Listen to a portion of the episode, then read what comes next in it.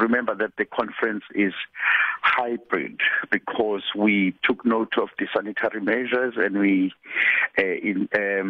put a cap in terms of the physical attendance at about 2,000, but the number is unlimited online. So the feedback that we are receiving from our technical guys is that the attendance is quite overwhelming. Thank you so much.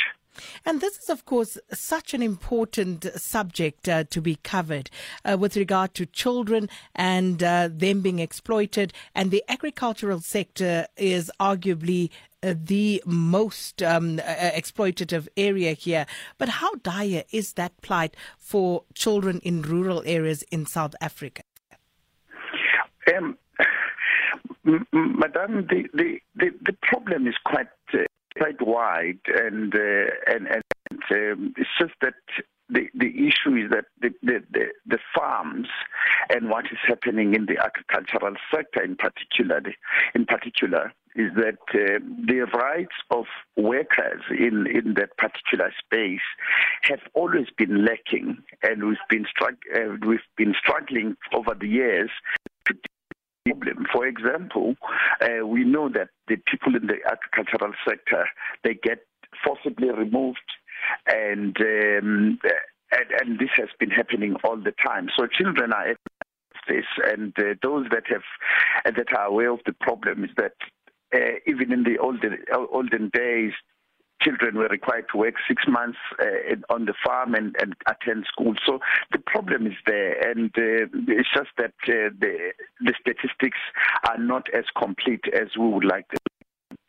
Mr. Hadebe, I think more importantly then would be the projected timeline for the elimination of child labour, not only in South Africa but across the world. Oh yes, that is quite a big ask. We only have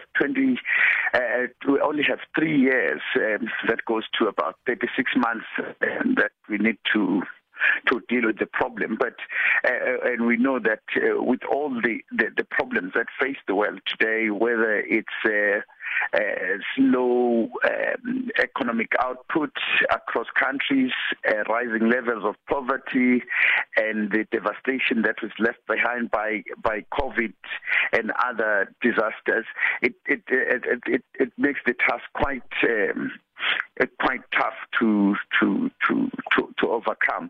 So we hope with this conference we can nudge countries and other partners to act with speed, at least to show that they are putting all the measures in place, so that at least by 2025 we are seeing some progress.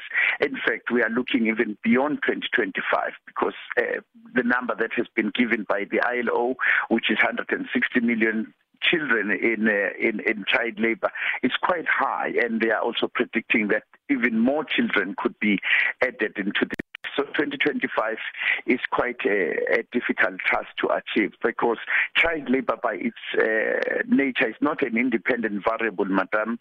It's linked to all other socioeconomic ills that we face as countries.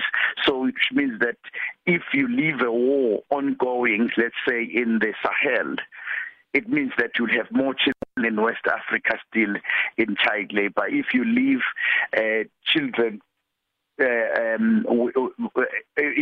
children working in the cocoa fields in West Africa, you'll have the problem. If you leave the Zamazamas in South Africa, there are so many children that are going to be drawn into child labor, and you have unemployment in South Africa, you've got low economic growth in South Africa, and illegal immigration, plus human trafficking across the world. Then it means that the problems are continuing, and we need to act in all other areas because child labour is an outcome of a society that has not been able to take care of its children.